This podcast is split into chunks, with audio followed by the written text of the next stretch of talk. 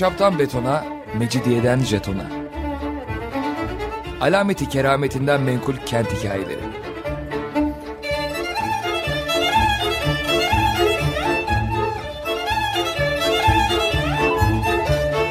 Hazırlayan ve sunan Pınar Erkan.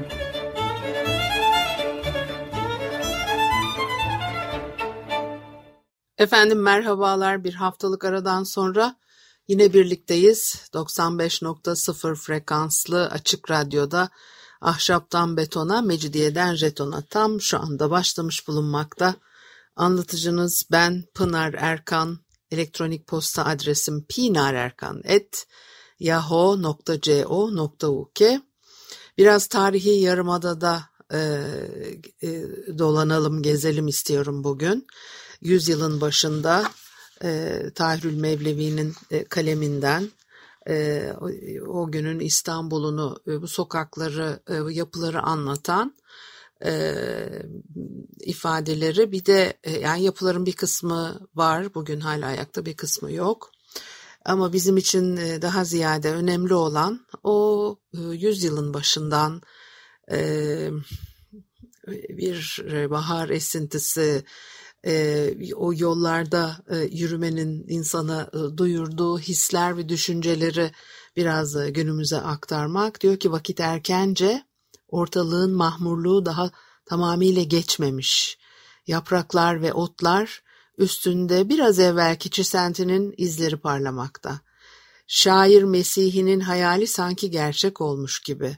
Çiçeklerin gaflet uykusundan uyanması için her seher bahar bulutu yüzlerine su serper.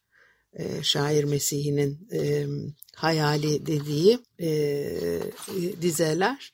O taş kasap e, sırtında e, Fatih yamaçlarına bakan bir pencere önünde oturuyor. Çay vehmiyle ne olduğu bilinmeyen bir ot haşlaması içerken yeni doğmuş güneşin dudakları da çiçekler ve yapraklar üstündeki rutubeti emiyor diyor. E, dalları penceremin camını okşayan ayva ağacı, e, eski bir tabirle pürnakıl, çini fincanları andıran pembemsi çiçekleri buhar kadar taze ve hayat kadar nazik. Pürnakıl dediği baştan aşağı meyve ve çiçeklerle donanmış çini fincanları andıran pembemsi çiçekleri bahar kadar taze ve hayat kadar nazik. Hepsinin etrafında ak ve oynak iki kanattan ibaret kelebekler uçuşuyor. Mahalle çocukları gibi yağmacı olan bu haşarılar saldırdıkları o fincanların içindeki neşe rahikiyle mest oluyorlar. Esen hafif bir rüzgar onları kovalıyor. Fakat onları kaçıran esinti çiçeklerin nazlı yapraklarını da uçuruyor. Çiçek ve kelebekten müteşekkil bir savruntu fezayı kaplıyor. İnsanın Hava çiçeklerin yapraklarını şöyle feleğe çıkardı. Durmayıp dönen gökyüzü yaldızlarla doldu gözükür. Beytini okuyacağı geliyor diyor. Ee, batıya doğru Fatih karşısında Edirne Kapısı, Bayrampaşa ve Maltepe'ye kadar e, kavislenen bir manzara. E, Arazi hafif bir eğimle Sülüklü Et Meydanı ve Haliçlere inerek Gureba Hastanesi ve Yenibahçe Vadisi'ne uzanıyor. Ondan sonra da hafif bir yükselişle oldukça açık bir ufuk e, meydana geliyor. Fakat e, zaman değişmiş, biraz e, görüntü de değişmiş. Çünkü diyor ki 20 yıl evvel baksaydık eğer buralara e, Baki'nin ee, şu beyti gözümüzün önüne gelirdi çam fıstığı ağaç çiçeklerinin ordugahına tutu, tuğunu dikti. Ağaçlar yine çimen meydanında çadırlar kurdu. Ee, demek ki tam da bu görüntü kalmamış. Neden? Çünkü yangın e, geçiriyor burası. Fatih yangını bu bölgenin o e, dillere destan yeşilliğine sona erdirmiş. Pek çok kısmı taş kül yığınına dönüşmüş. Ondan sonra da yollar açılıyor. Caddeler sadece harita üstünde e, gösterilebilmiş. Hatta e, yenisi açılacak diye kapanacak güzergahlar üzerinde ev yapılmasına e, izin verildiği için eski geçitler de kapatılmış olmuş. O dönemin e, karışıklığı içerisinde e, oldukça farklılaşan bir e, İstanbul e, resmi görüyoruz. E, bereket versin ki doğanın bezeyicilik adeti bahar mevsimlerinde olsun o yıkıntı süprüntü çöllerini yeşil bir örtüyle gizliyor ve süslüyor diyor. Bunun da ötesinde berisinde mesken namına kurulan acayip kılıklı taş çimento yığınları ise o tabii güzelliği de bozuyor, kirletiyor. Penceremin görebildiği şu mahdut sahada hayali ve tarihi bir gezinti yapmak istedim. Tramvay yolunda eski hekimbaşılardan Ömer Efendi'nin yaptırmış olduğu, artık yıkılmış olan medrese önünde durdum diyor. E, burası yangın olmadan önce bir dört yol ağzıymış. Topkapı'dan gelen cadde Aksaray'a gidiyor. Sağ tarafta Molla Gürani yokuşu Haseki'ye çıkıyor. Sol tarafta da e, Hayrettin Paşa sokağı. Haliçlere iniyor. Sağ tarafta dedim değil mi? Molla Gürani yokuşu. Doğru söyledim. Ee, Molla Gürani yokuşu çok dik bir yokuş. Ee, bilinen bir yer. Bir, bir önemi de Genç Osman'dan geliyor. Genç Osman Yedikule zindanına götürülürken buradan geçirilmiş. Ee, Molla Gürani Camii oldukça büyük bir e, e, mabet olduğu için de o bölgenin e, Ayasofya'sı gibi e, muamele görüyormuş. Molla Gürani Ahmet Şemsettin ikinci Murat devri alimlerinden. E, ikinci Mehmet daha çocukken Manisa e, valisi bulunduğu sırada e, ona e, muallimlik e, etmiş, öğretmen olmuş. Derse giderken yanında değnek e, götürerek Haylaz Şehzade'yi e, çalışmaya mecbur ediyormuş. Medrese dedik. O medresenin köşesinde halıcılara inen yolun başında bir sebil yapılmış. Ee, jandarma karakolu olarak da kullanılıyormuş. İçinde jandarma kıyafetli e, yaşlı insanlar zamanında. E, Sebil'in alt yanında bir taş mektep var. Ee, Ömer Efendi'nin vasiyeti üzerine o öldükten sonra damadı tarafından e, yaptırılmış fakat haksız olarak Molla Gürani Mektebi e, deniliyormuş. Ee, işte yapıların bazıları duruyor bazıları durmuyor dedik. Dar kemerli bir kapıdan geçilerek 15-20 ayak merdivenle bir sofaya çıkılıp oradan dershaneye giriliyor. Dershane oldukça geniş ve kubbeleri var tepesinde. Ee, kapıya karşı sağ köşede hocanın, sol köşede kalfanın yerleri bulunurmuş. Hocanın rahlesi üstünde de ayrıca bir cevizden daha büyük bir bal mumu topu yapışık olurmuş o zamanlarda.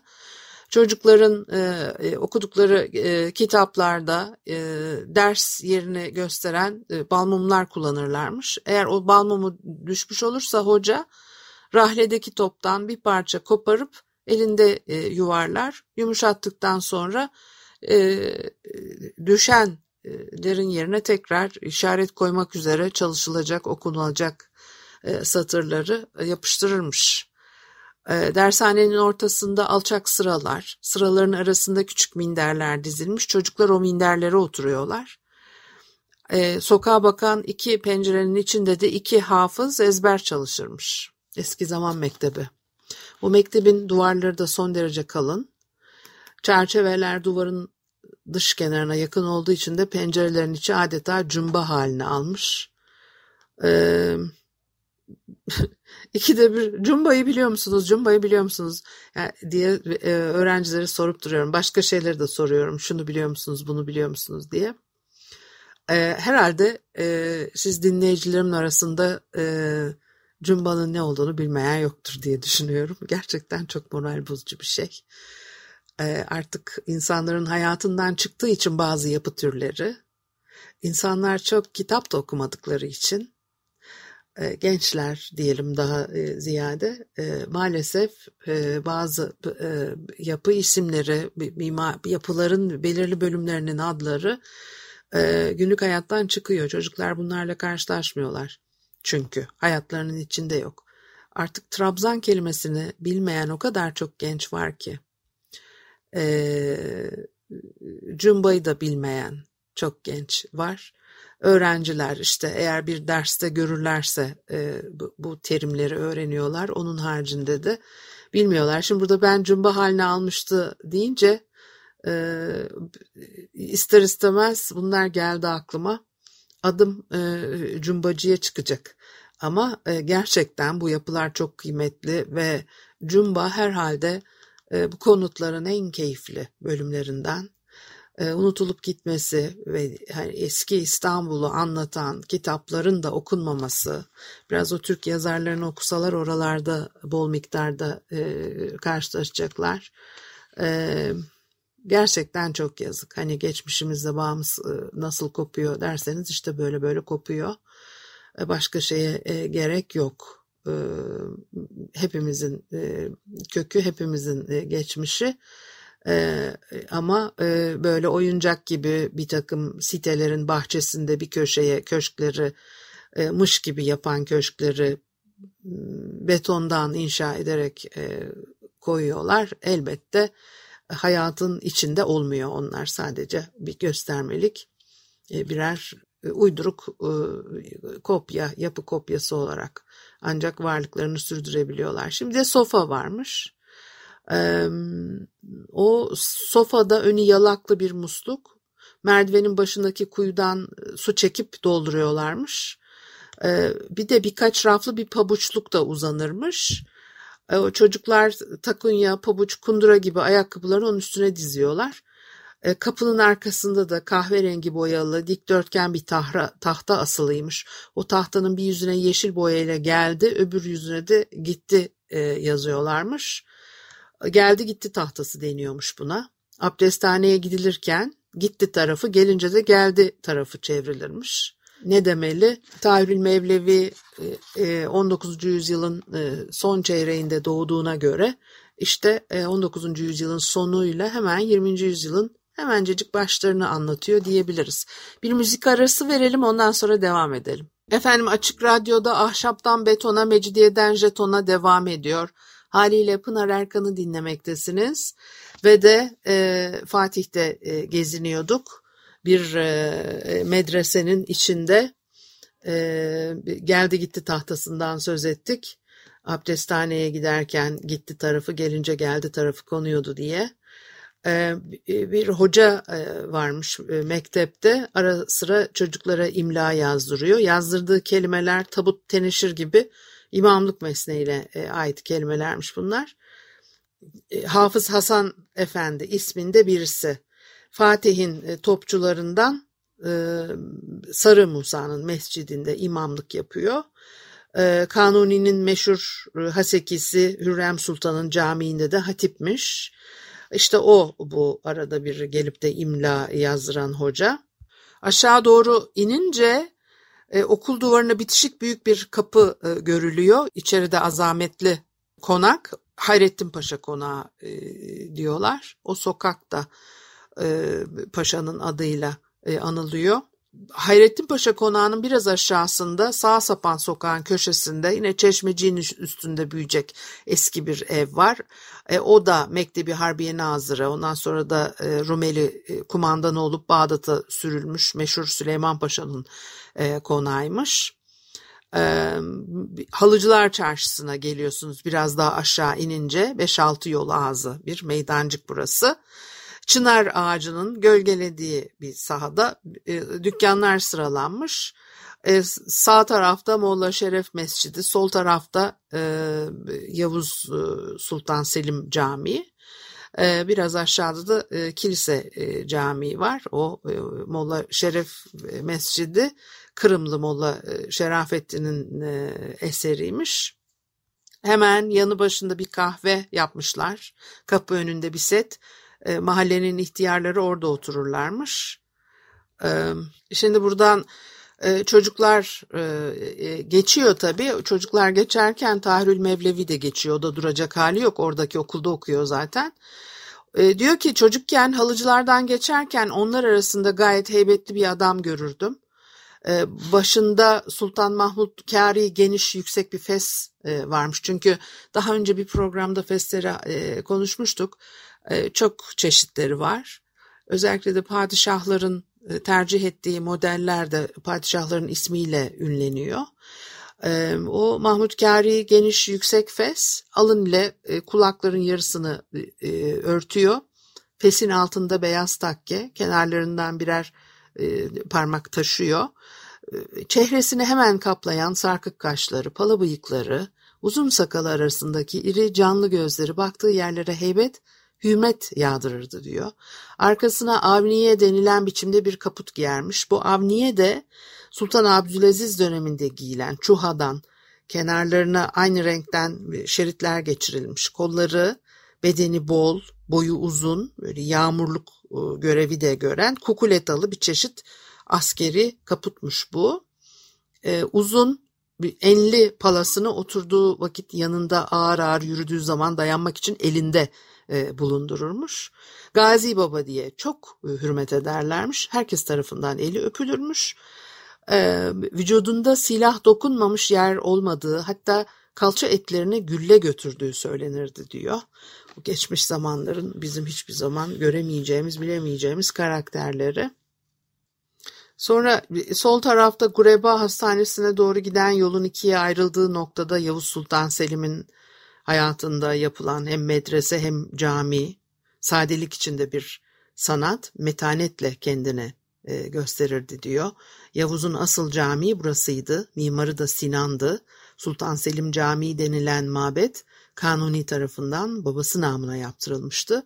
Bu medrese ve cami Sulukule'den girip Yeni Bahçe, hastane çayırları önünden açıkta geçen Halıcılar, Sülüklü, Horhor ve Aksaray'dan kapalı olarak giden Bayrampaşa Deresi'nin ta kenarına yapılmıştı. Bizim bu meşhur e, Bayrampaşa e, Deresi taştığı zaman yalı cihetindeki odalara e, su dolardı. Hatta derenin taşkın sularıyla şiddetli yağmurlarda vadinin iki tarafından gelen seller, halıcılar, et meydanı, Horhor, Aksaray gibi basık yerleri deniz haline getirir, karşıdan karşıya hamal yahut arabayla geçilirdi. Bir kış günü Darüşşafaka'daki dersime yetişmek için halıcılardaki sel denizinin bir kenarında diz kapaklarıma kadar sıvandığımı ve karşıki sahile öyle geçebildiğimi hatırlarım. Mimar Sinan gibi bir üstadın böyle dere kenarına öyle bir bina yapmış olmasına aklım ermiyor. Belki o vakitler derenin yatağı uzakta, üstü tonozluydu. Bakılmadığı için tonozlar yıkıldı da sular mecrasını değiştirerek e, bu şekilde e, e, oluyor diyor. Biraz daha ilerlersek eğer eski yolda nispetle solda bulunan açılacak caddeye göre sağda kalacak ahşap bir camiden söz ediyor. O köşesinde çeşmecik çeşmenin üstünde iki tane de kumru resmi varmış. Kumrulu mescit deniyormuş buraya. Fatih Camii'ni yeniden yapan mimarın hayrıymış burası. Kendisi de mescidin mezarlığında gömülüymüş. E, ileride Nişancı Cedid diye anılan büyük bir cami. E, bir meydan var. Meydanın ortasında da kuyu. Zincirli Kuyu meşhur e, adıyla Zincirli Kuyu. Vaktiyle üstündeki kol e, böyle uzun bir e, direkmiş ve ucunda da kocaman bir taş bağlıymış. Sonra e, işte daha kasabavari bir terkip diye değerlendiriliyor. Bunu inceltmişler. Üstündeki direği çıkarıp yerine bir demir sütun koymuşlar. Ve işte o mesnedini de demirden yaptırarak biraz daha şehirleştirmişler ne demekse. Zincirli Kuyu hakkında da bir hikaye anlatıyorlarmış.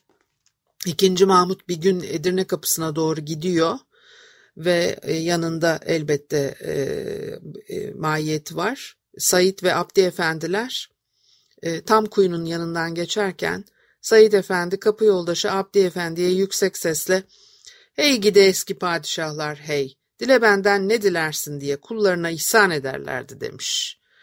E, Sultan Mahmut da bunu işitmiş, atının başını çekmiş, Said dile benden ne dilersin? vermiş. Said Efendi padişahın e, e, usul üzere olduğu gibi padişahın çok yaşamasını dilemiş. Padişah sorusunda ısrar edince artık hani yapacak bir şey yok Said Efendi de. Efendimiz ferman buyurun Sayın Efendi kulunuzu şu direğin bir ucuna bağlasınlar da kuyudan bir su, kova su çeksinler demiş. E, artık herhalde kuyuyu görünce bu e, e, lüzumsuz fısıldamalarının sonucunda e, isteyecek şey bulamayıp bunu istemiş herhalde. Padişah da işaret edince Abdi Efendi hemen attan alınmış, direğe bağlanmış, kuyudan su çekilmiş. Abdi Efendi hem şişman hem de korkak bir adam olduğu için de bağlandığı direğin kuyuya eğilen o ucuna e, mukabil öbür ucunun yükseldiği ve adamcağızı yükselttiği sırada çabalaması, bağırıp çağırması işte e, Sultan Mahmud'u pek bir güldürmüş, herkesi güldürmüş. E, bunu hikaye olarak anlatıyorlar. Neyse biz de size aktarmış olalım. Yani bu, bu, bu e, kü, e, külliyede e, Nişancı Mehmet Paşa külliyesinde yaşanmış en enteresan e, olay e, bu olsa gerek. Sonra da buralarda Çukurbostanlar var diyeceğim. Çünkü e, Darüşşafaka'dan Sultan Selim Camisi'ne giden yolun kenarında bir Çukurbostan daha varmış. E, sade bostan olmakla kalmayıp mescidiyle beraber bir mahalle haline almış burası. E, üçüncü Çukurbostan Hekimoğlu Ali Paşa ile Odabaşı semtleri arasında. Her yerde bir Çukurbostan var. Bizans'tan kalan e, çukur bostanlar bunlar. Eskiden su deposu olarak e, e, kullanılıyorlarmış. E, kadim İstanbul'un mai carisi olmayıp hanelerdeki kuyular ve sarnıçlarla su ihtiyacı defolunurdu. Edirne Kapı dahilinde Sultan Selim semtindeki çukur bostanlar binbir direk umumi su depolarıydı diyor. Abdurrahman Şeref Efendi Tarihi Osmanlı Ercüman, Ercüm, Encümeni Mecbua, çok özür dilerim. Tarihi Osmani Encümeni Mecmuası'nın 38. sayısında söylüyormuş bunu. İleriye bakınca da Kariye Camisi'ni filan görüyorsunuz. Artık onları e, enteresan hikayelerle başka bir programda e, anlatırız diyeceğim. Ondan sonra yazar geçen sene sonbaharın latif günlerinden biriydi. Geçkin bir çehrede görülen güzellik bakiyesi gibi bir havanın hoşluğu vardı diyor. Ee, yine pencere önünde oturuyor bahçedeki yeşermiş otlarla sararmış yapraklara bakıyormuş. Ee, böyle romantik bir adam. Ee, bu haftalık da bu kadar olsun. Haftaya görüşene kadar hoşçakalın.